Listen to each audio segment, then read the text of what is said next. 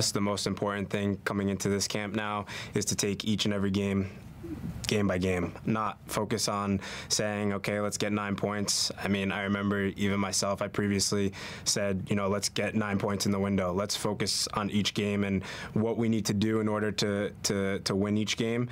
Um, and then I think that's going to set us up for the for the best success.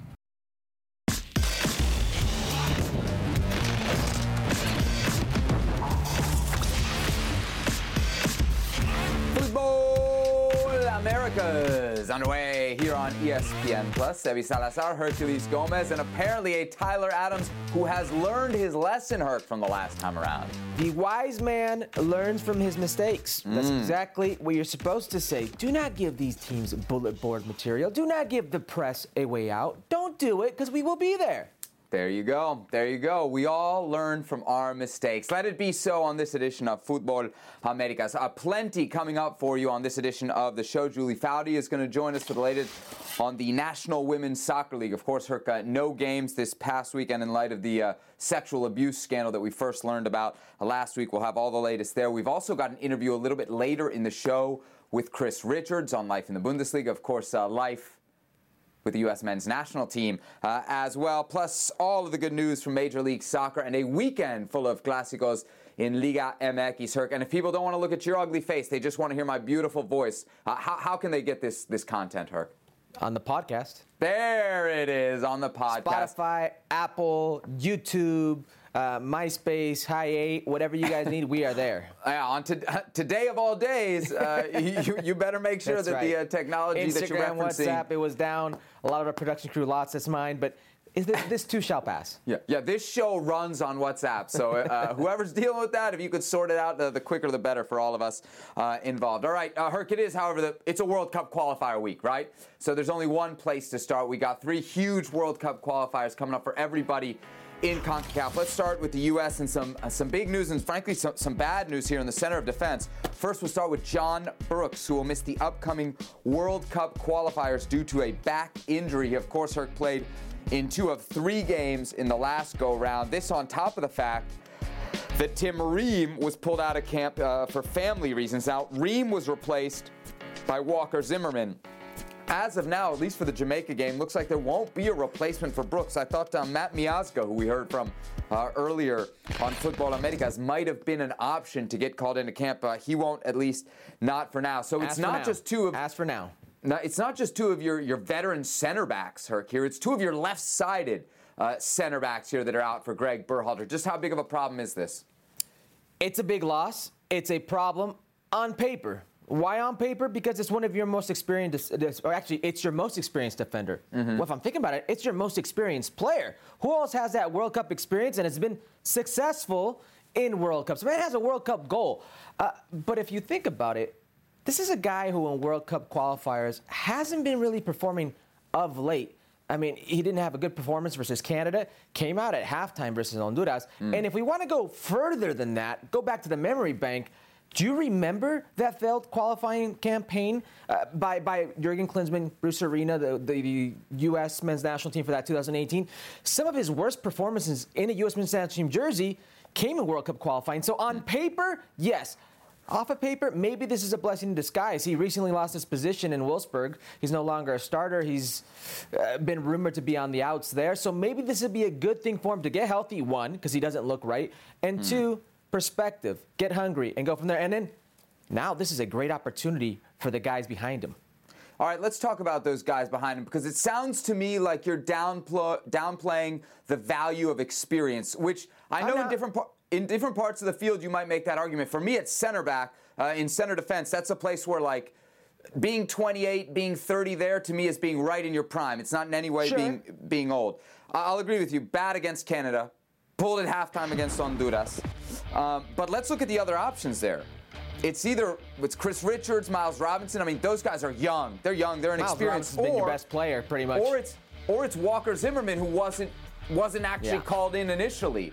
I mean, this is a, this is a big drop off, especially if I'm thinking ahead to Jamaica, who's going to give you maybe the best nine to have to deal with in all of CONCACAF outside of a. On if we think Raul Jimenez is in full form, Michail Antonio, Michail Antonio is going to be a problem for any center backs. Absolutely, John. Brooks, Tim Ream, On and anybody else you bring in. It's a big problem. On paper, it's a big drop off, but I think you would agree the best defender for the U.S. men's national team since Gold Cup has been. Miles hmm. Robinson. Is that sound a competition? Well, that's down to personnel that you have and the games and the opportunities that he's taken. You know, so so who's to say Chris Richards, who's of the same profile, mm. who's of the same make, who has the same build, same playing style essentially, not as aggressive, but can can't come in there, slot in there, and show us that this Chris Richards and Miles Robinson partnership could be the duo of the future and present. This is a great opportunity for Chris Richards. This is a kid who's been screaming out for these opportunities. At Hoffenheim last season, this is a player, and many are going to say, well, left center back, does he really play? He played over a thousand minutes for Hoffenheim as a left center back. He's a good passing back, good vision, over long distance as well, good with his feet. It's John Brooks. John Brooks is only 28 years old. I agree with what you're saying, but this would be good for John Brooks. Let him get a breath of fresh air. Let him come up for air. You're, you're not just saying the nice things about Chris Richards, because we do have an exclusive interview with him um, later in the show. You mentioned Brooks' age, real quick, because I don't want to spend too much more time here before we get to your Dream 11 uh, for this round of That's right. qualifiers, at least against Jamaica. Um, Brooks at 28, are we seeing the beginning of the end with him at the national team?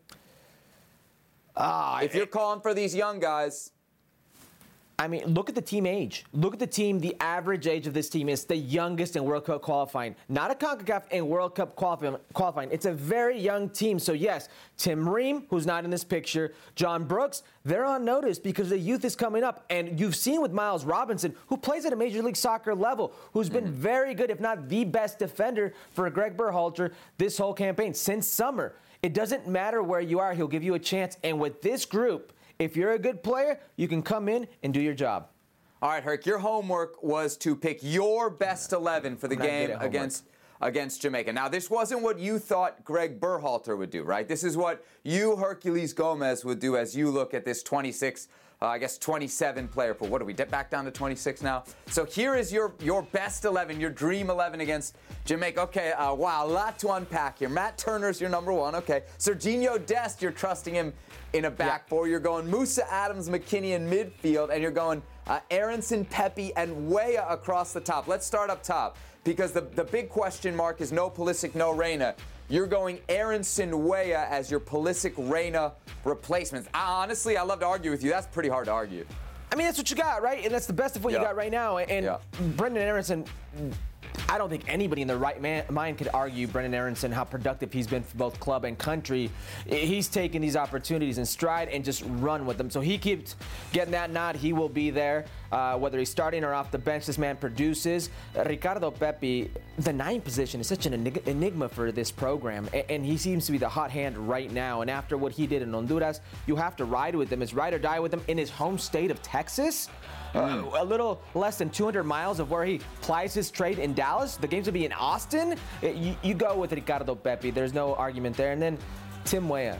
Tim Weah. This message is for Tim Weah. Tim Weah's got all the makings of a great player, flashes of brilliance. But my man has played 13 games over 700 minutes with the U.S. men's national team, one goal. Back in 2018 versus Bolivia. He's got fitness issues, injuries, been in and out of lineups, in and out of different leagues, in and out of different clubs. It's his moment now. He's doing well right now in Ligue 1, in Ligue 1. He needs to do it now with the U.S. men's national because these opportunities are few and far between. So I'm looking at your midfield here. You're going real young. Yeah. Musah, Adams, McKennie. You- You're not big on experience here either. I'll point out. Um, you're also not big on. You're not big on form. Like Musah, Adams, McKennie are not coming in playing particularly well, especially like a guy like Weston McKennie, who we focused a lot on because of the off field. But if you look back at, at his performance this weekend for Juventus against Torino, Allegri criticizes him specifically Yeah. uh, in the scoring post-match in the post-match press conference. Yeah. In the post, I'm just saying he's he's not coming in hot, and and you don't have a lot of experience So in that midfield. would- Wait, wait. Sorry, isn't this a good moment to bring in the MLS guys, to bring in a Roldan, a Lletget, uh, experience He brought against? him in. He brought those in. No, And no, put him in the starting lineup. If and- not now, well, when? w- w- don't don't say if not now when because Greg Where's your experience in this team? Listen, listen. There is no experience on this team because they're all young, inexperienced in World Cup qualifiers. Last World Cup fixture Mm. date. Listen to this. 21 different players started for Greg Berhalter last window. Three games, 21 different starters. 22 made appearances. Ethan Horvath, the only player who did not make an appearance. They will play, they will start hmm. because, as we've seen, and we've seen this a bunch, Seb, Mexico, Jamaica, Costa Rica, Panama, injuries are going to happen, which is why I went with the back four. Exactly why I went with the back four because. Even with Serginho Dest. Yes, yes, because I listen, Jamaica, if I can go into Jamaica's really quick, really quickly. Possession stats versus Mexico, 27% for Jamaica. Possession stats versus Panama, 39%. Possession stats versus Costa Rica, 43%.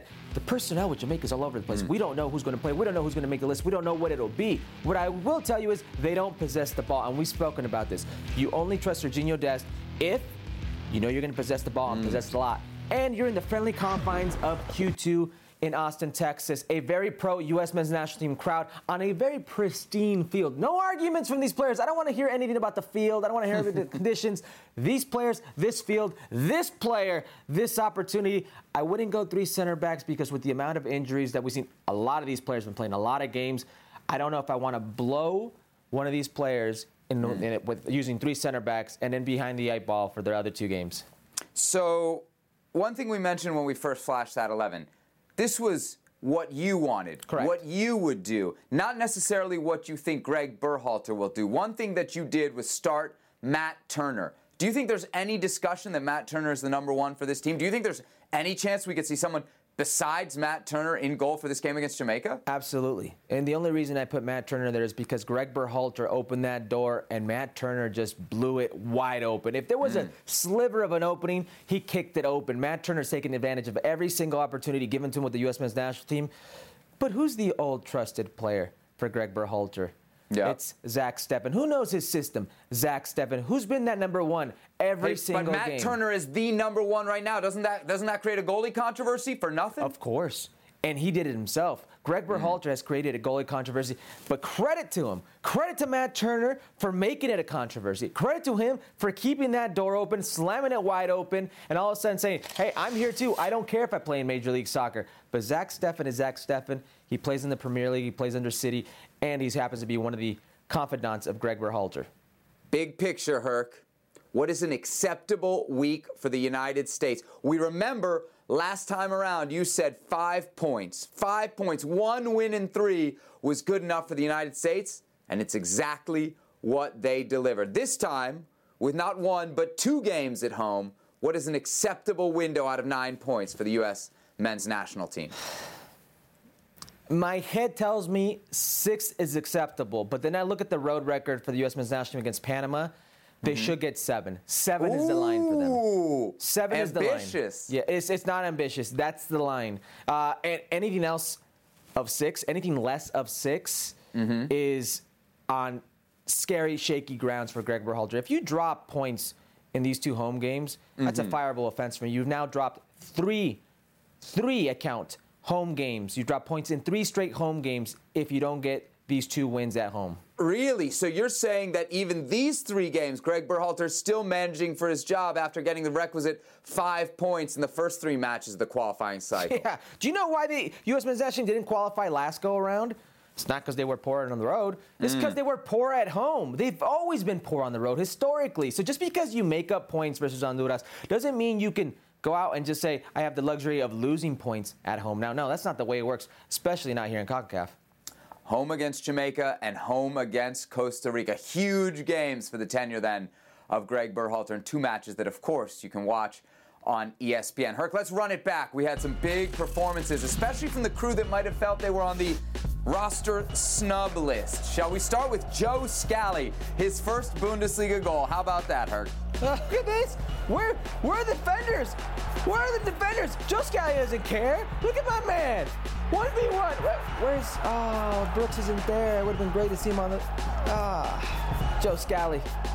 First Bundesliga goal. Hey, what are you doing? Uh, well, yeah, he's there. He just can't get there. Look at that. Center back can't get there. Joe Scally, nice little finish. What a campaign, by the way, for Joe Scally. Max Eberl, the CEO, sporting director of Gladbach, said on Sporting One, at the moment he is the he is the winner for us this season. Hmm. I guess that's pretty good. Gladbach winners on the day 3 1 over John Brooks and Wolfsburg.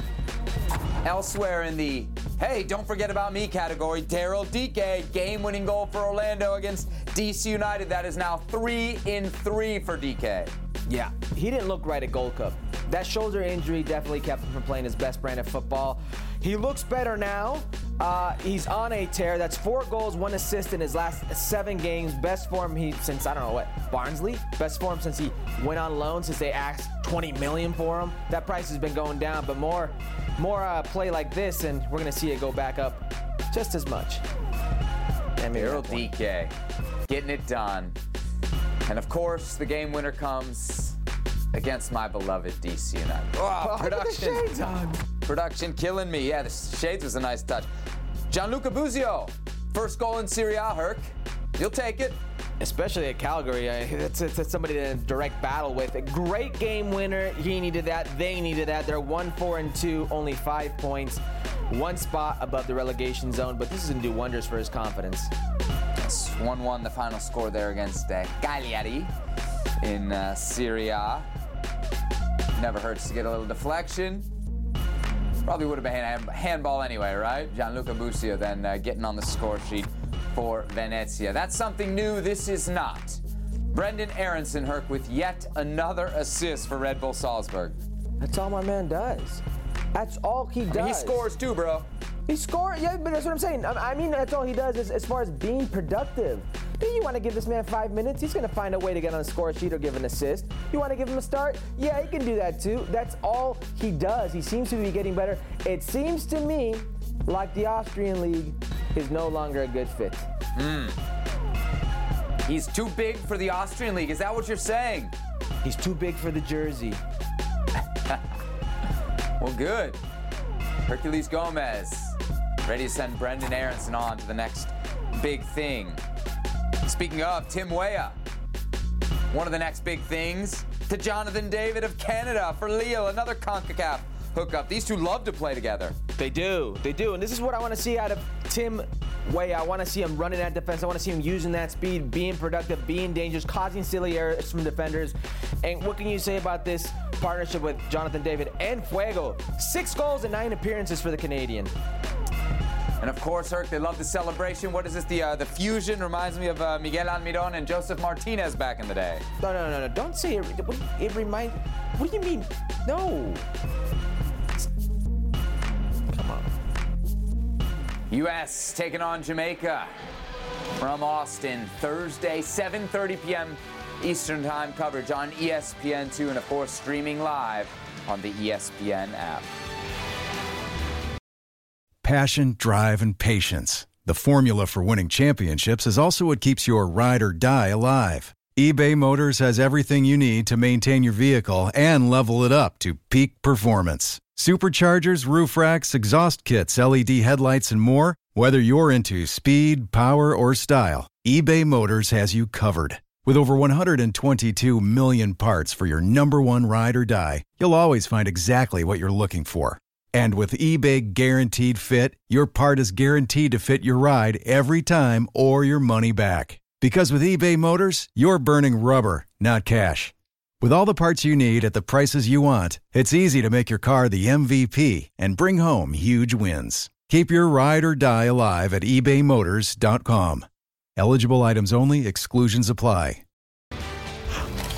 Time now, Herc, to continue our coverage of the news that rocked the soccer world last week. Of course, it all began on Thursday. A report in The Athletic by Meg Linehan detailing multiple allegations of sexual coercion and misconduct against now former North Carolina Courage manager uh, Paul Riley. He saw his contract terminated by the team and the league. Of course, Herc, that's not the only fallout. This news broke up four days ago. Things have happening almost on an hourly basis. We had uh, the NWSL postponing its weekend matches, that in conjunction with the NWSL Players Association. Commissioner Lisa Baird, as well as the league's general counsel, both stepped down. The U.S. Soccer Federation, meanwhile, retained Sally Yates, the one time acting attorney general to lead their investigation into what happened. Lisa Baird, also out of the U.S. Soccer uh, Board of Directors, we know to be one of the more powerful groups uh, in all of American soccer. For more on this, then, we welcome in Julie Foudy, World Cup champion, Olympic champion with the U.S. women's national team. Julie, uh, there's so many angles for us to hit on this, but first of all, just kind of from a personal level, you've, you've put your entire life into women's soccer, uh, especially women's soccer professionally mm. in this country. Uh, how are you feeling after the last 72 hours? Mm. It's um, it's a sad, sad week for women's soccer for sure, and um, I, I think you know the thing that we as players, and there's been a lot of um, discussions, obviously, amongst um, players uh, of my generation as well, is is the thing that keeps coming back is you know whether it's women's soccer, whether it's the women gymnasts, as as we've heard recently, that why does it take the woman having to finally go to the press and get the story out to the media and risk so much at such a personal toll for the institution to actually act and to do the right thing. And how, as again we've seen in other sports, does it happen where the coach gets rehired and goes hmm. back? And so those are all the questions we're asking. Those are all the questions um, that torment you. But it, it, has not been a great week by any measure for uh, for women's soccer. Julie, as part of the league's response, they've issued what they're calling their commitment to systemic transformation. I know you've had a chance uh, to look at it. Do you think it's enough for the league to move forward kind of in the short term, regaining trust of not just players, but fans, sponsors, everybody else involved? I, I think it's a lot of words. and I know from the player standpoint, standpoint, they're tired of a lot of words. I mean, sure, it, it addresses big issues that need to be addressed. And they're going to do investigations at the league level, at the club level to get some type of roadmap and baseline of where these teams are with their anti harassment policies and their anti discrimination policies and all those things you need. Um, but the most important thing is, is they need action and they need to rebuild, first and foremost, with the players, a trust that they're listening to them, that it's not going to be the same old, same old group of owners making decisions, um, and that there's going to be a policy and a protection, most importantly, in place for these players. And so, as much as they want to tout what they're going to do, and they should talk, obviously, about the pathway forward, it's going to rely on action and who this next commissioner is and and what that looks like and what changes are made in terms of leadership and culture so that you can regain that trust most importantly from the players because the product as we know is tremendous. I mean and the players want to be playing. This is a gift for them in terms of this is a dream. You grow up wanting to be a professional soccer player. They don't want to see that taken away from them but they also don't want it to be a situation that's not safe and they don't feel like there's protections in place. Julie, obviously no games this weekend. It seems like the players in the league have a long ways to go in terms of reconciliation. Is the season in jeopardy? Does that even matter? Is there a bigger picture here? I, I don't think the season is in jeopardy. I, am told the the teams um, traveled today, so it looks like the games are going to go forward. Um, and you know, I've been talking to some sponsors as well who um, candidly think that they're, they also believe that the product and understand that this is a, a, wonderful league filled with inspirational players and role models that need to be highlighted. And how can they play a role in making sure that this is something that is first and foremost um, and evident uh, to the fans? Because right now, obviously, you have so many fans that uh, are angry as they rightfully should be, so many players that are angry and um, and so I, I, think this is obviously a huge reckoning moment for this league, but the fact that they're going to be playing this week is a step forward. Julie, if we can move away from kind of the immediate fallout and, and go a little bit bigger picture here, one of the things that I was really taken aback by from the reporting last week was um, kind of we see over and over again what's what's referred to as a culture of silence. Uh, in women's soccer, I wonder how you felt about that, and if that's something that that was very much a part of your experience as a, as a professional player. Yeah, well, you saw in the reporting that Meg Linehan Dan, did in that incredible article about how they talked about they didn't feel they could complain. They didn't feel they could bring this up because, um, and this is something in my day, to your point, Sebastian, you know, you you felt like, oh, we don't have many chances to have a women's professional league. And so the the mantra always was you should be grateful for this and you should be mm. thankful and you can't screw it up because then there won't be any more owners out there that will want to come in and support women's soccer. And so you were very cognizant of that. I actually thought things had gotten better. It's very evident that they haven't um, in that regard.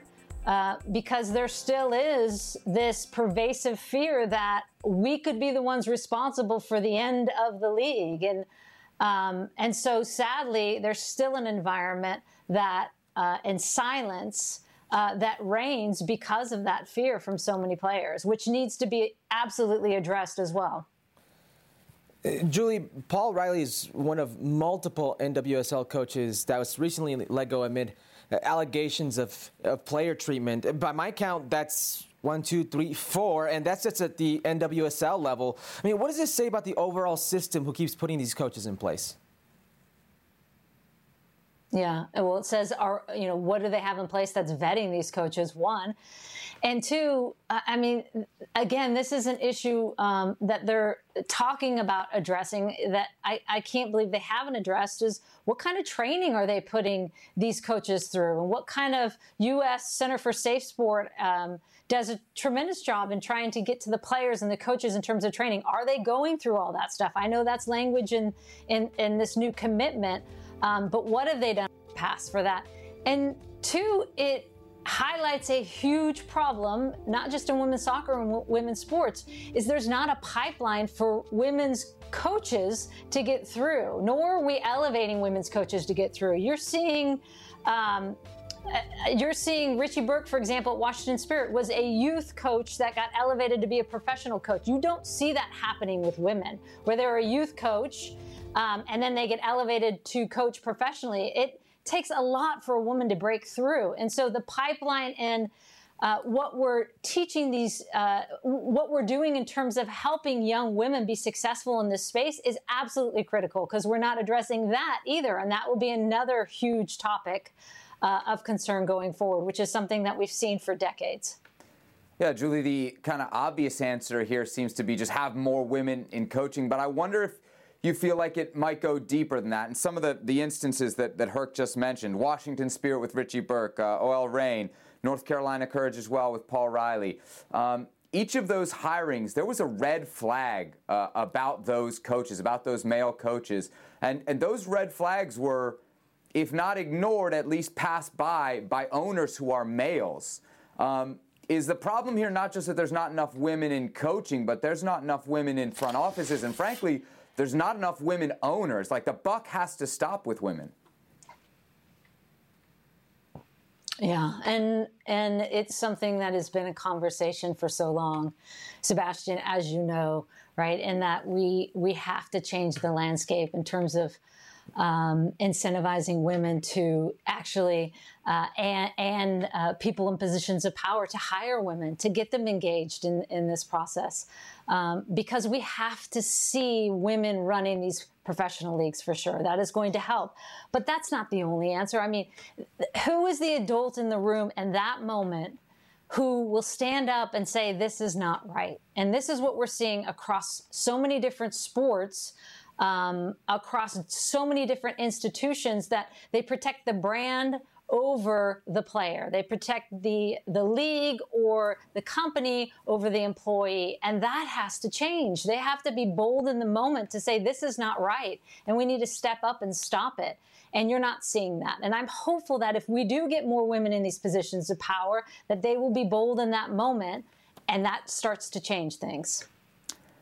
Julie, as always, thank you for the time and thank you so much for your perspective. Julie Foudy, then, with us here on Futbol Americas. Now, let's talk about the play of the week. The pressure to follow up Hypnotic and Cognac, weighing heavy on the team. Hypnotic was in the cup, blue, and ready for the play. And boom! Añejo Tequila came in with a smooth assist to Hypnotic's tropical fruit finish. Shaken, strained, poured. It was green and good! Playmaking splash shifted the tempo. Another great cocktail from the Hypnotic team. Every season is Hypnotic and Tequila season. Hypnotic Liqueur, Bardstown, Kentucky, 17% alcohol by volume. Hypnotic reminds you to think wisely, drink wisely. All right, Herc, back to the field. Mexican national team, good weekend for Mexicans abroad. Raul Jimenez with not one but two assists as Wolves beat Newcastle United 2 to 1, doing all the things you talked about on this show last week, making everybody else around him look good. That's what he is, man. He's a playmaker. I don't care what anybody says. His best attribute isn't that he's a goal scorer. He's a playmaker. He makes everybody around him good. Look at that turn. Just turned around three players, sets up the game winner there. We're going home. And he's in a good moment right now. This confidence will carry over to the national team. Look, on a dime, and then the speed, the poise, the vision. We're going home, Seb. Both goals that he assists on fall to Hwang Hee-chan, so the partnership there is starting to look uh, pretty good. Wolves, by the way, up to 12th in the table. Napoli, meanwhile, first in Serie A as they get another win 2-1 over Fiorentina. Chucky Lozano with a goal. He continues his recent red-hot form. How angry would you be if you're the goalkeeper on this Chucky Lozano goal? Very. Absolute blinder, double save, ridiculous one-hander, then stuff him right there. Only Chucky Lozano stuff it right back down your face. Down the throat, shelves it. Chucky Lozano in superb form. But this is what he does. He scores in bunches. No matter where he plays, the man can be productive. Napoli with a uh, come from behind win. Now seven for seven. Perfect atop Serie A. And what do you know? Chucky Lozano coming in fresh. He only played 57 minutes in that match. So our first of three questions here on Futbol Americas are Chucky Lozano and Raul Jimenez, the hottest duo heading into CONCACAF World Cup qualifying. Herc, what do you say? I want to revisit this one when everyone's healthy and just best duo, not hottest duo. But if we're going hottest mm. duo right now in CONCACAF, the only other duo that I could think of that comes to mind is Jonathan David and Alfonso mm, Davies. Honestly. Yep. And that is a scary duo to face. But this duo, when you talk about where they play, the level they play, what they've been doing lately, the ceiling, where they play on their national team, I think by far this is the hottest duo right here. These two, Raul Jimenez and El Chucky Lozano.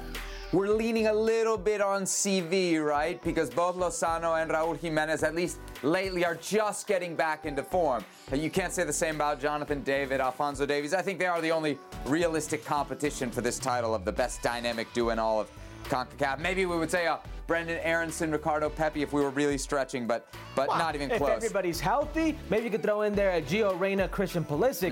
If everyone is healthy. I think the point here, though, is is what you said is true. These guys are the best, right? I mean, this these guys are the best and probably by far, which to me opens up a bigger conversation. Like when you think about all the expectations down in Mexico, it's because of players like Chucky Lozano and Raúl Jimenez. This this isn't really even a question, right? Well, if a- they're firing at all cylinders, they're by far the best duo. Can I tell you why it's a question? Because you talk about form, you talk about maybe that CV. The last time they played together was 2017 versus Costa Mm. Rica. That's four years ago. Yep, yep, that's a problem. You hope that Raul has the impact on Chucky that you mentioned last week. Maybe also that he has the impact on a guy like Tecatito, who has really Oh, struggled of late for with Mexican national team. So yeah, I think his club absence- situation is definitely taking a toll on him. Yep, yep, another player that. Uh, that Mexico could certainly use. Uh, all right, let's uh, focus in on the Canadian side of this uh, Mexico showdown because they might have the best player in all of CONCACAF, right? And that is Alfonso Davies. Can Mexico stop Alfonso Davies in this first of the three games, sir? I don't know if anybody could stop Alfonso Mm. Davies. He's one of the most talented players in, in world football for his position. Like he's fighting best in his position type of talent. Uh, in CONCACAF, he's the best field player in my mind. It's Alfonso Davies. And, and down that left hand flank, he's not playing as a left back. He's mm-hmm. playing as an attacker for Canada. And he's a menace. Let me give you some numbers. In 2000 and 2020 and now, eight games since then, all World Cup qualifiers, four goals, six assists. Okay? In his hmm. 25 games that he's played for the national team, he's got nine goals, 14 assists. This man is scary productive. And that's what shows up on the score sheet. You don't see players, defenders falling down because he breaks your ankles. You don't see all of those intangibles. You just see the end product, the goals and assists. Here's the thing though, when we're talking about Mexico, he's only had one game. He's only played them once. It was the Gold Cup 2019. It didn't go well for Canada. They lost 3 to 1. This is a different Canadian team.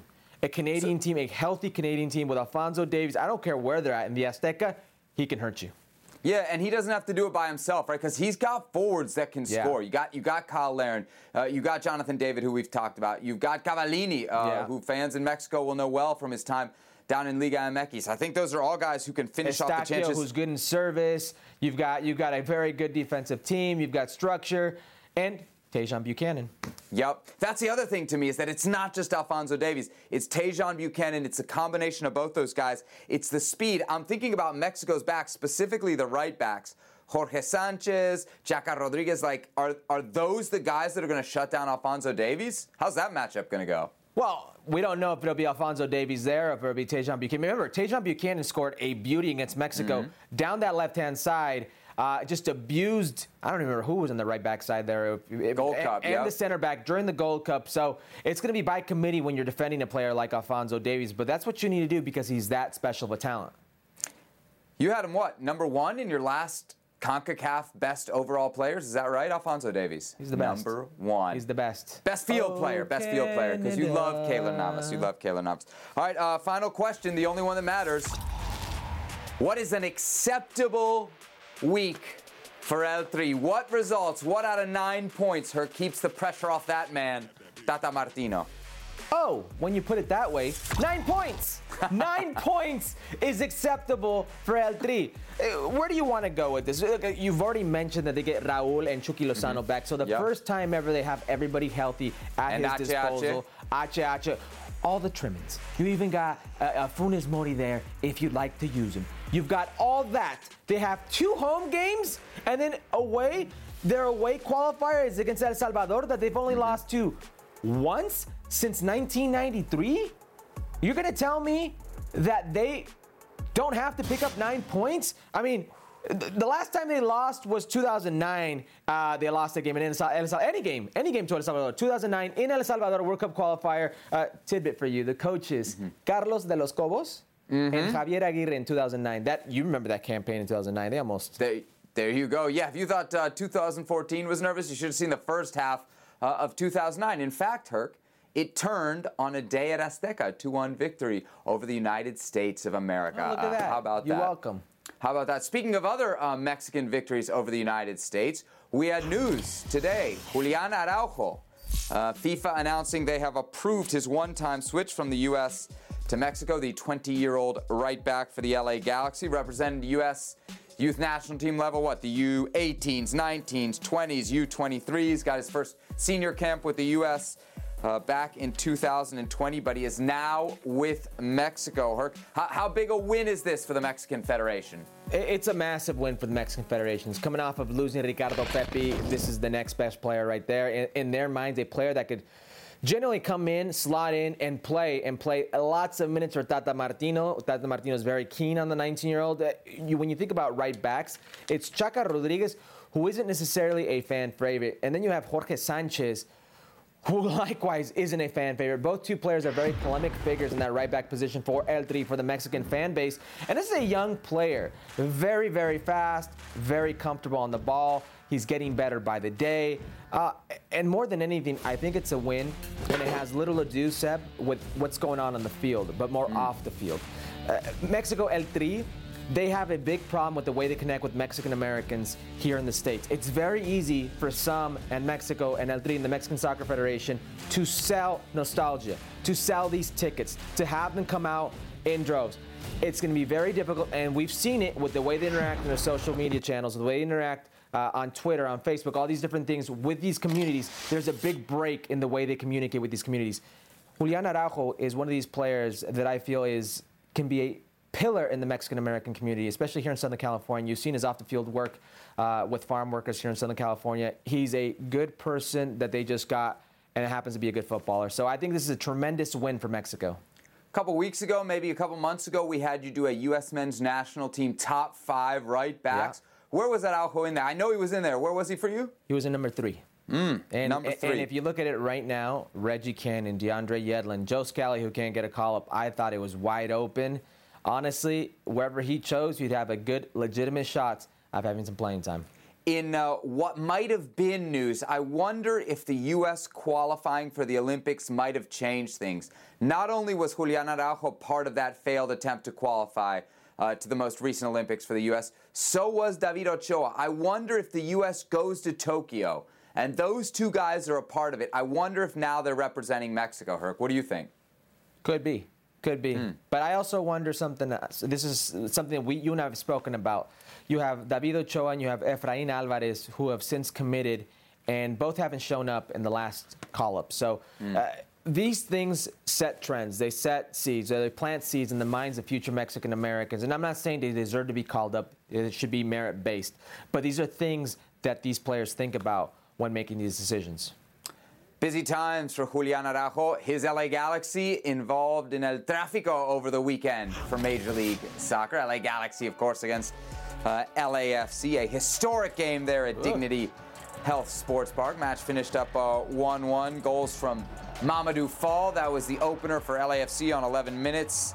Uh, before Grandsir got the uh, leveler for LA Galaxy on the 19th minute. Herc, you were there. What happened to the goal fest we predicted? It finished 1 1. 1 1, but they hit the post three times. What are you talking I about? What happened to the goal I fest? Look at this sweet little ball by Victor Vasquez, who did not look happy when he had to come out in the second half. I thought he still had a left, lot left in that tank. Uh, a very sweet ball right here. A little combination play. Uh, Javier Hernandez with a little slick pass to Victor Vasquez outside of the foot, and Grandsir taking out Blackmon, who, by the way, is like seven foot tall. Uh, but this was a good game. It was honestly an entertaining game. Look at this. Go ahead, the pew. Boom. There's one off the post. My man's also like seven foot. Here's another one. Go ahead, Cifuentes. Look at Sifu. In and out, in and out. Ginella, come on. Ginella, in boot, off the crossbar. Jonathan Bond with a slick little save here. He gets a finger on this, Seb. Yeah, you know what that means, Seb. You know what that gesture means Hey, right there. what happened to Chicharito in this match? I thought he was real quiet down the stretch. Was something wrong with him? No, he wasn't real quiet. He was making a lot of noise. He was really angry with his teammates. Uh, he was definitely frustrated. A lot of that frustration, I can, I, I think, is justified. There was zero to no service. The one chance he did have was a very quick play that he made the most of in the second half, in the first half. Uh, but very, very limited service for the Mexican international. Well, ex-international, excuse me. Galaxy uh, sixth in the West, two points away from being uh, out of the playoffs. LAFC ninth in the West, four points back of the last playoff spot. Minnesota sits there now and has a game in hand on LAFC. The standings uh, tell us no. Did this sir, did this tie serve either of these two teams, sir? No, absolutely not. No. Uh, Who's worse off for it? it's LAFC. But if you had to say like, well, it's a tie on the road versus you know your biggest rival, this should serve LAFC. You would think so, but no. The reality is no. If you look at it, fifth and t- and tenth place in the Western Conference are separated by six points. That's how tight it is. So in the mm. playoff picture, Real Salt Lake, the Galaxy, Minnesota United, Vancouver Whitecaps, LAFC, and San Jose. So it's very crowded, congested field right there, and this certainly did no, them no favors. so uh, they put themselves behind the eight ball, both teams. Let me get yes nos for you, okay? Like I mentioned, we're 28 Uh-oh. games in. We got Galaxy 6, LAFC 9th. Are LAFC going to make the playoffs, yes or no? No. Mm. Are the LA Galaxy going to make the playoffs, yes or no? Yes. Wow, and someone's not very convinced, but uh, we'll leave it there for now. Uh, plenty more to discuss from the Major League Soccer weekend. Let's do a quick edition of the good, bad, and the ugly. Herc clearly had his uh, had his say in the production meeting. The good is once again the Seattle Sounders who rolled. Colorado Herc 3 0 in a matchup of Oh, two I of the top three teams uh, I see what you in the did there. Western Conference. They snapped Colorado's 12 game unbeaten streak, Herc. Is this rolled because Cristian Roldan with the fourth straight game? Uh, uh, fourth straight game that he scores a goal. How about this? Let's let's come out playing right here. Atencio back. Go ahead, Xavi. To João Paulo. Keep playing, my friend. In and out to Roldan. Medranda. Give it. Switch it. Come on, let's keep going. Come on, you could do it. Fredy Montero. Be patient with it. Come with it. You go, I go, I take. Look at this. They're walking. Colorado's walking. They have no idea what's going on. They're chasing shadows. Can somebody get a hold of this? João Paulo, do you want to do something? João Paulo, outside of the left foot to Medranda, and then go ahead, Medranda. Was that on purpose? No, it wasn't. There's no chance that's on purpose. It doesn't take away from the absolute, just ridiculous goal. I mean, Colorado was just chasing shadows. By the way, two games in hand. Two games in hand. If they win them, they get to 60 points. Right now, New England's at 65. I'm not saying, but I am just saying, watch out, Supporter Shield. Ganando, goleando, gustando. That's your Seattle Sounders, first in the Western Conference. The bad, Columbus Crew, a 3 0 loss, Herc to Philly. What happened to all that momentum from the Campeones Cup? What? He said he wanted to win trophies. He just didn't say when. Look, Campeones Cup, the prestigious Campeones Cup trophy, that's one trophy. He'll get the next next one. You know better than this. Caleb Porter teams don't make the playoffs two years in a row. Why? That's a great question. But plenty of different teams, same outcome. No repeat playoff performances. It was fun while it lasted, Caleb Porter. It was fun while it lasted, Columbus. Campeones Cup. Oh, you remember that, Seb? You were there. Yep. That was fun. Yep. Crew, uh, crew never really in this one, man. Philly played with 10 for the last half hour. Still nothing from Columbus, who now find themselves Herc 10th in the Eastern Conference, six points out. I'm guessing in a yes/no on will Crew make the playoffs. You're you're going no. Yeah, I'm going no. Do you want to? So six more games, four of the next six. Well, they've well, actually five. Inter Miami, Nashville, Red Bulls, Orlando, and your DC. Not looking good. The ugly. This should have been beautiful. Landon Donovan honored with a statue outside Dignity Health Sports Park. The only problem, Herc, uh, the face on that statue. What did they do to What did they do to your boy Landon here? Yeah, I don't know what it is with the people who make statues. They just like they can't get it right. Is it that difficult? Like, he's not the only one that's been statuified. That's been this has been done to. Lots of greats, lots of greats. And and by the way, if somebody deserved a statue for the LA Galaxy. Uh, Forgive me, David Beckham. You should not have been the first. It should have been Landon Donovan. Landon Donovan could have three three statues if, if I'm being honest here. You could have one for the San Jose Earthquakes. You could have one for the LA Galaxy and U.S. Soccer. For me, it's the wrinkles on the face, Herc. The wrinkles on the face. What, like, what's happening to his face there? Landon Donovan's face never once looked like that. He looks he looks like he's 25 now. That looks like a, the, the face of a wrinkled 65 year old man. My my goodness. I, I will say this: it's still cool by the LA Galaxy. We always Yeah. complain that that MLS teams don't honor their history as as much LA as they does a should. great job. I'm, I'm in DC. No, few people have more history in DC. We don't we don't have we don't have any statues. So I love this from the LA Galaxy. I do as well. I, uh, who you taking here? What statue are you taking? Uh, between what? Between between Ronaldo and, and Landon? For for which one's better or which one's worse? Which one no. is worse? No, the Ronaldo one they had to like melt down and like redo it, right? I think that one's just uh Yeah, just a I, little I agree. bit Ronaldo's worse. worse. They actually, and Landon said it so himself. They did him a favor. They added more. They added more sod to the to the pitch there. So All right, so we're uh, we're giving a, a solid trip in to the trophy maker here, or the, the statue maker. Let's do a dripping or tripping now for uh, the Chicago Fire's second attempt, Turk. Take two um, at a new crest. Is it dripping or is it tripping?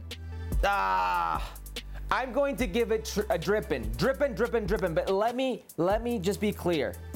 It looks like a Paw Patrol shield, a logo. I am A a father, Paw Patrol.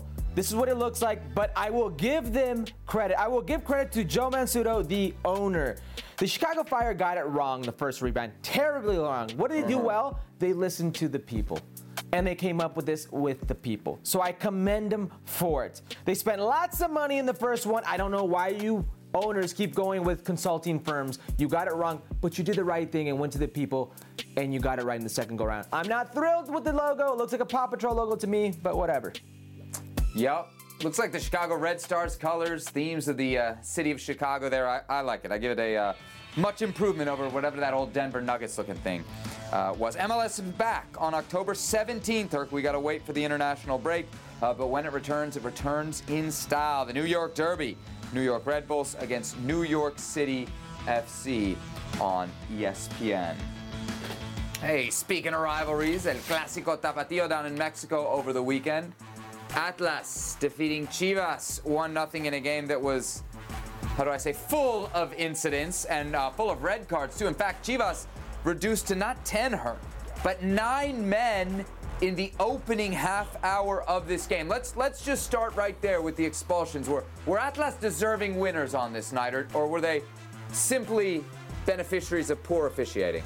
Yeah, I think they were beneficiaries of poor officiating because even when they were up two men with an hour to go, they played a certain brand that you would say, wait a second, who's up a man here? Who's up two men here? It wasn't indicative of a team with the second place in, in Liga MX at the moment. Benefactors of poor officiating without a doubt. Should there have been more expansions there on the uh, on the fracas back and forth? Hey, you want to? This is what happened versus America, and then we were like, hey, you need a red card them. They didn't red card them. This is why you see the red card here uh, in this go around. It's a little bit of compensation. Hey, we'll spend a lot of time talking about Chivas. Should we give Atlas some love here? They're second in the table uh, after this result. Are they for real? Yeah, I think Atlas is real. They're the best defense in all of Mexico, all of Liga MX. They may have played a poor hour against Chivas, but they did what they needed to do to win this game. Diego Cocca uh, and this team, the Orlegi Sports Group, they've done a wonderful job with this dormant giant of a fan base. This fan base is massive. We already talked about 70 plus years without a trophy. This would be incredible for them. Three games then under Marcelo Michel Leaño, the new interim manager for Chivas. One point, Herc. One point out of nine for Chivas. And that uh, football vibrante that we were promised, yeah, we're still uh, still waiting on the uh, on the first Zero goals. goal. So, um, given everything that we've seen from Leaño so far, I know it's only three matches. Do you think he should stay till the end of the season?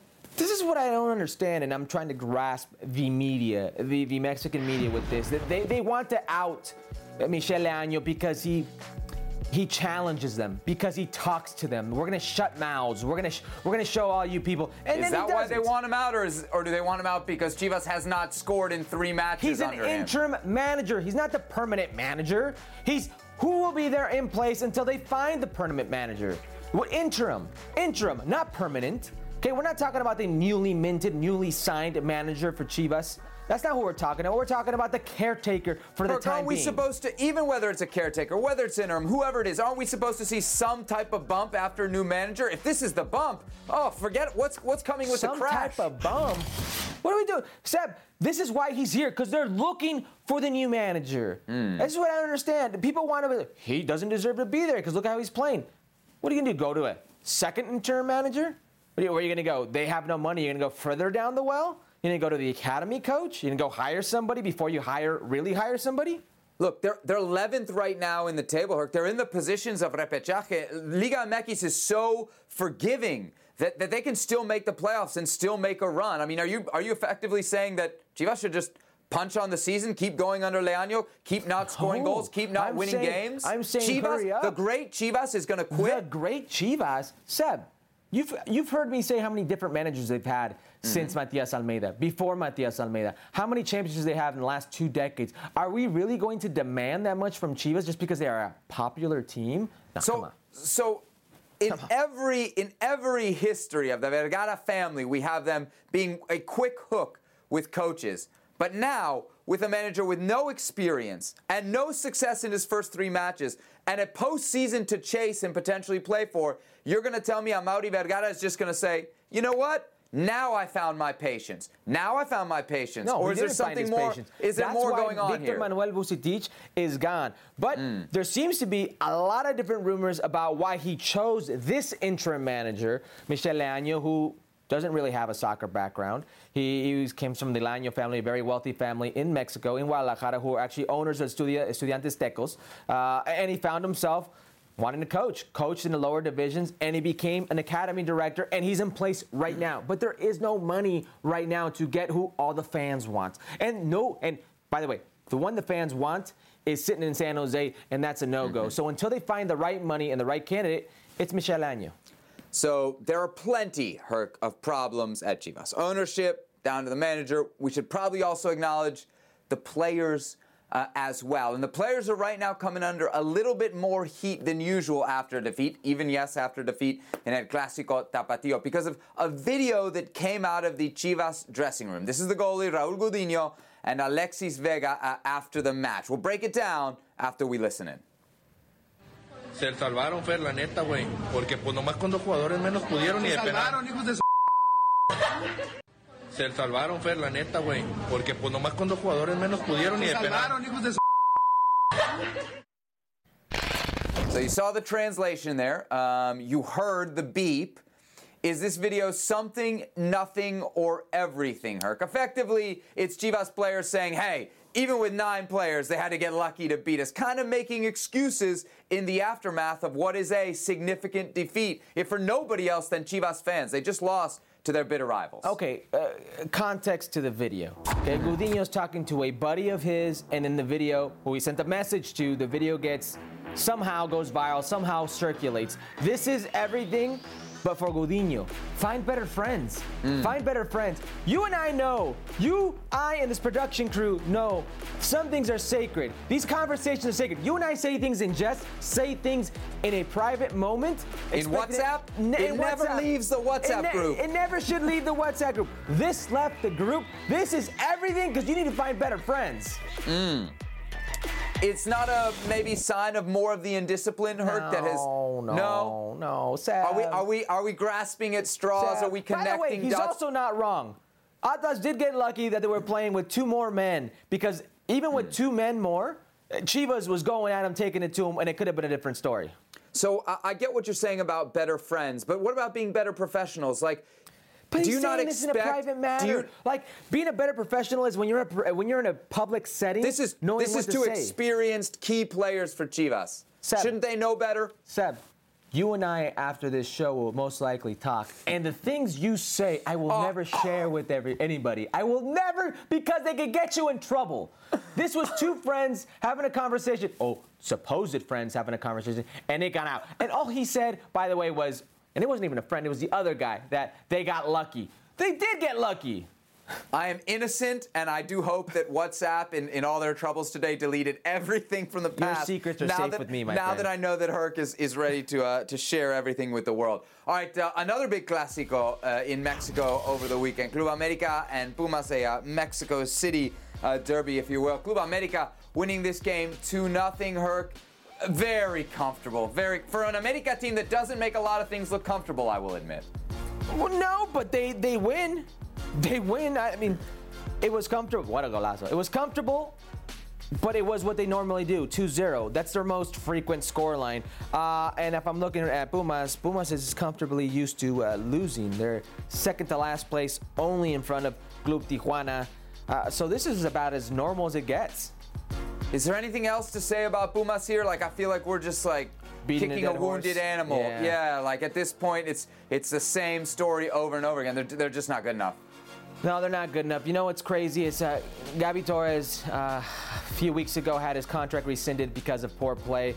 Uh, they're talking about rescinding more players because of poor play. Can we play. just say that Gabby Torres is playing for Pumas? He was that playing for same Gabby Pumas. Torres that you that, that like didn't cut it in MLS. Yeah, he was playing for Pumas. Yes. He got res- his contract rescinded, but they should be rescinding some of these directivos, some of these sporting directors, some of these ownership groups in Liga MX. That's what they should be doing because they choose these players. America with a uh, late goal. I mean, they did have to wait until the almost last minute of stoppage time to get the winner from Mauro Lainez. So maybe not as comfortable as uh, as it felt, but it really never felt like Pumas were going to challenge America No. throughout this match. No, never. And, and it's same old story for Pumas. I almost feel bad for Pumas. This is one of the original Big Four teams in Liga MX. A massive fan base. Just no money, no resources, no interest from the university that backs them, or the ownership groups, or the sporting directors that keep being funneled in, or the way they go about signing players, no rhyme or rhythm. Ah, It's a sad situation. Are uh, Pumas closer to being the worst team in Mexico, or America closer to being the best? America's closer to being the best because there's still some teams that are very much down that totem pole. Pumas has had Pumas goes up and down. They'll have a mid-table season, then they'll go back down to a relegation battle season, and then every Oh, so you don't think the problems at Pumas are that bad? They're going to no, be back no, next no, season. No, no, no, You asked who is closer. Is it America being the best or Pumas being the worst? I think America's consistently in those first three places. And if we look under Solari, I mean, last season, for all those questions, we talk about the big earners, the big spenders in Liga MX, your Monterrey, your Tigres, your Cruz Azul, even your Santos, if you will, there. Uh, America, who doesn't spend as much, who all of a sudden has their wallet closed up a little, last season, they were still there. And if not for that game they lost uh, outside on, well, I should say, the table to Atlas for an ineligible player, they would have been the best regular season team against a, versus a historic Cruz Azul team. So I, I would have to say, especially with what Solari's done this season, regardless of who they played, he's taken advantage of the moments, taken advantage of the points. They're the best regular season team to this moment, to this date. It has to be Club America. Yeah, I mean, would you also say that the huge advantage has to be in managerial, in the manager category as well? Solari over Lillini? Yeah, I mean, yeah, player personnel, I think, is the biggest one. Look at you, look at you. Now, there it is. Herculez Gomez, finally, we found it for the first time I ever mean, here on Football Sebastian- blames the players. Sebastian Cordova can't get off the bench for America, you know, and he'd be a, he'd be a star at Pumas. Right. Um, all right, one more thing out of Liga MX. Say you got CONCACAF of sorts. Herc, we just see um, more and more people getting involved here. This is, um, okay, so Xolos doesn't have a coach. You can't find a replacement. So you got to bring in the sporting director. I mean, what's next? The janitor, the chef? Like, what's what what what more could go wrong at Xolos? The only team worse than Pumas, Xolos. Yeah, Ignacio Palou, the sporting director, the one constant of the dozens of coaches who have been there and gotten fired, and the hundreds of players that haven't panned out, the one constant, there he is, and now he's at the coach. You got CONCACAF. There it is. Xolos down again. We all know breakfast is an important part of your day, but sometimes when you're traveling for business, you end up staying at a hotel that doesn't offer any. You know what happens? You grab a cup of coffee and skip the meal entirely. We've all been there. But if you book a room at La Quinta by Wyndham, you can enjoy their free bright side breakfast featuring delicious baked goods, fruit, eggs, yogurt, and waffles. And really, doesn't want to start their day with a fresh hot waffle? Tonight, La Quinta, tomorrow, you shine. Book direct at lq.com.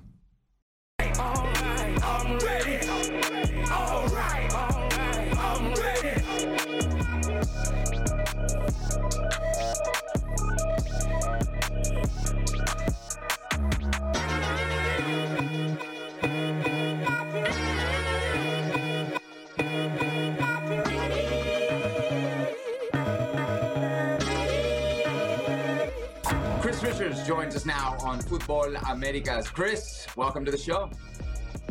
Yeah, thank you for having me. We had an All-American matchup in the Bundesliga as you guys faced off uh, against Wolfsburg. Just how big a win was that for Hoffenheim, the 3-1? Yeah, uh, it was a really big win. Wolfsburg was undefeated this year, and so um, to be able to get a win and also to be able to beat a national team teammate is also uh, very nice. Um, I think it's going to give us good momentum going into the next game. What's it like when you, you stare across the line in the Bundesliga and it's a guy you you know you know from other other national team camps? You know you've watched the national team a long time. It's John Brooks. What's that battle like? Yeah, I mean, of course, it's one of your it's it's one of your friends and one of your national team teammates, but then you kind of have to turn that off when you're on the field. But uh, you know, something that before the game and after the game you laugh about, but then on the field you kind of got to take friendships aside and just just just play your game.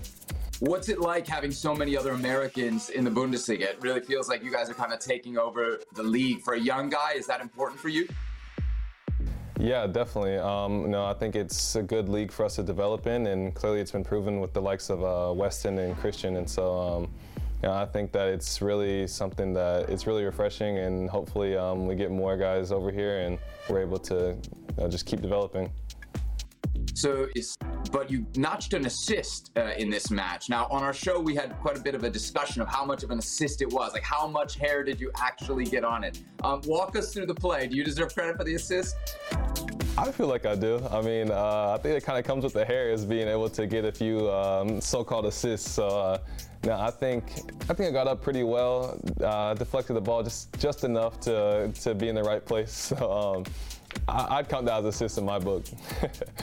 You weren't part of the last call-up group. Uh, obviously, you were going through kind of a, a decision, right, with the transfer window. Are you going to stay at Bayern? Are you going to end up at Hoffenheim?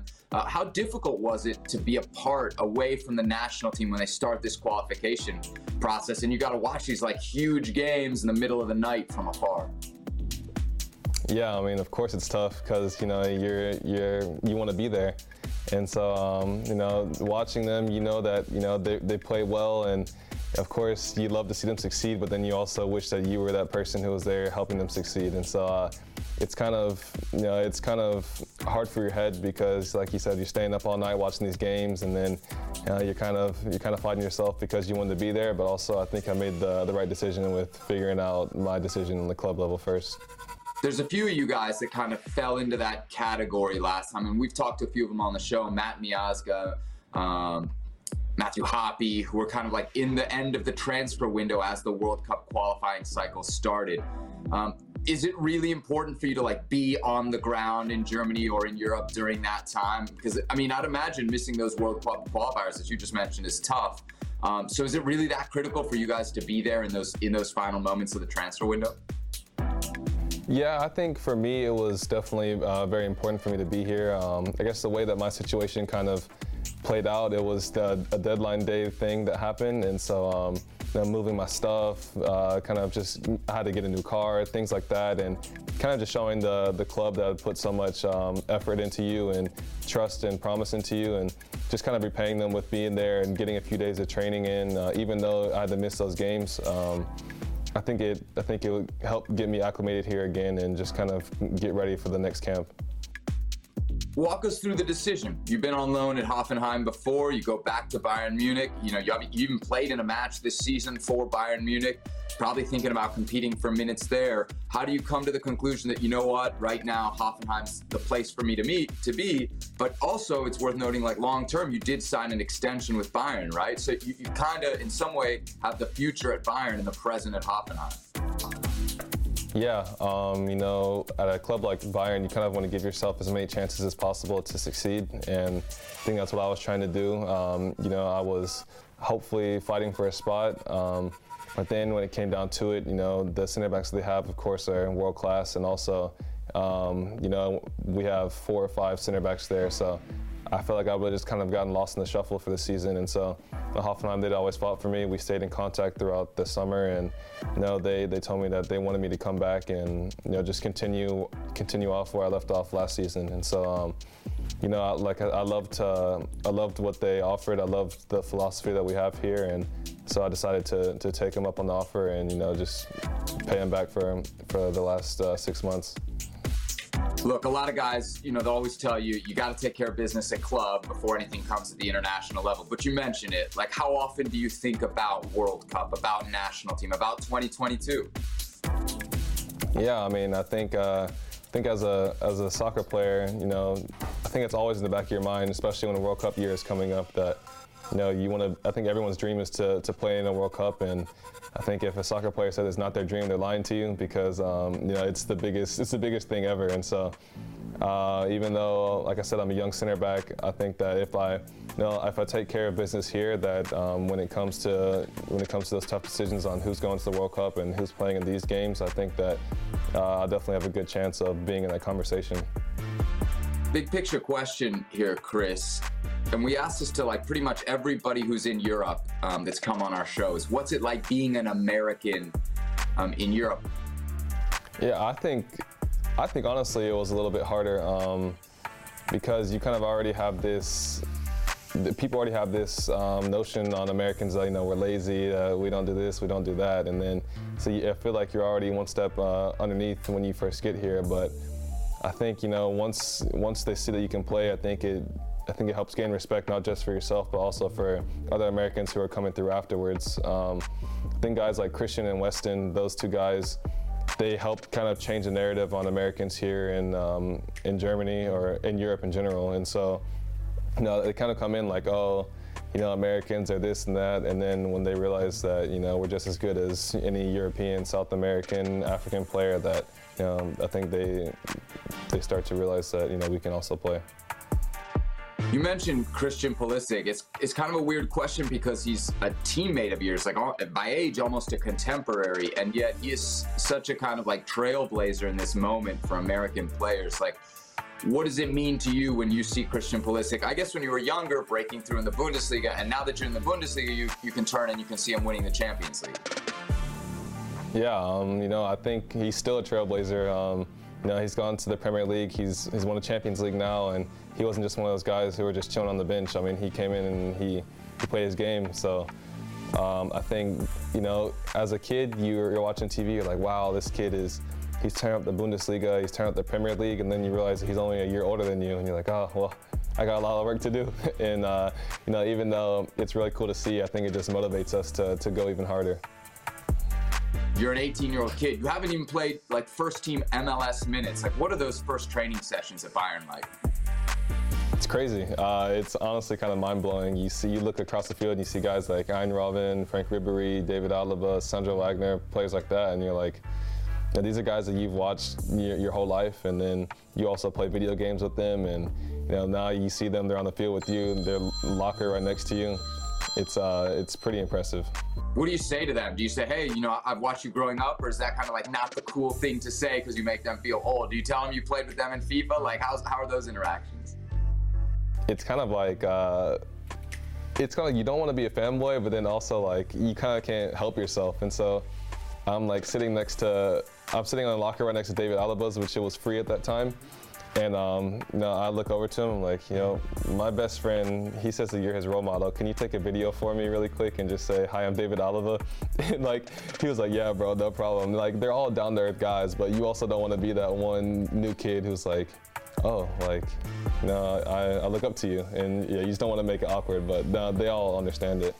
Was there a moment in training maybe it's a matchup, maybe it's a player that you said, wow, like this is this is a whole nother level. I don't know who it was that you might have been facing up one on one with, but was there an early moment there that kind of you said, okay, welcome, welcome not just to the Bundesliga, welcome not just to Europe, welcome to Bayern Munich. It had to have been Arjen Robben. Um, I mean, you hear about his, his left foot, and then you see it in person, and you're playing against it. And I remember he beat a defender, and you know, I was like, you know, what? I'm going to go try to block this goal. And so, uh, and so he shot the ball, and I was on the goal line, and I headed it up, and I swear to you, I just like I could not see anything for like a minute. I mean, it was the hardest shot I've ever seen in my life, and I just headed it, and it was. I mean, everyone was like clapping, like good job, but also it was, it was a crazy moment, and uh, you realize how good his left foot is at that point. Um, Julian Nagelsmann said of you that you are. Um, let me get the quote right. Incredibly good in one-on-one defense. Um, where does that come from? I think it comes from basketball. Um, you know, my dad said growing up, uh, you know, you, I guess, getting beat one-on-one is, uh, or just playing one-on-one defense is like you're, you know, just having pride for yourself, and you know, you never want to get beat. And I think that just, like I said, it comes from that kind of basketball mentality that you never want, you know, your player to score and um, it's more costly on the on the soccer field, and so you have to you realize that you know in 1v1, if you get beat, usually they're right in on goal. And so you kind of just learn that you know, it's, it's a matter of pride and that you don't want to get beat. All right, Herc, probably worth noting we taped those interviews, uh, especially that one with Chris Richards last week before the rosters dropped. Any uh, quick takeaways from the chat? Everything about how what he does today impacts future Americans in Europe. I love that. He's playing not only for himself, but future generations.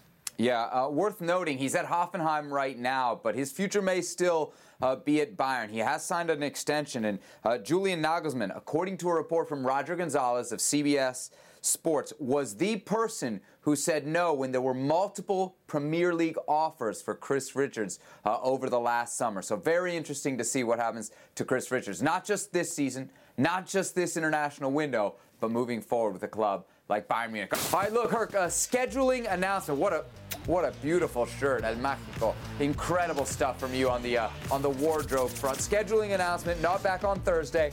of course, that's a big game. Jamaica against the U.S. We are back on Friday with all the reaction to I'm the off CONCACAF on Friday. World Cup qualifiers. I gotta tell we'll find someone else.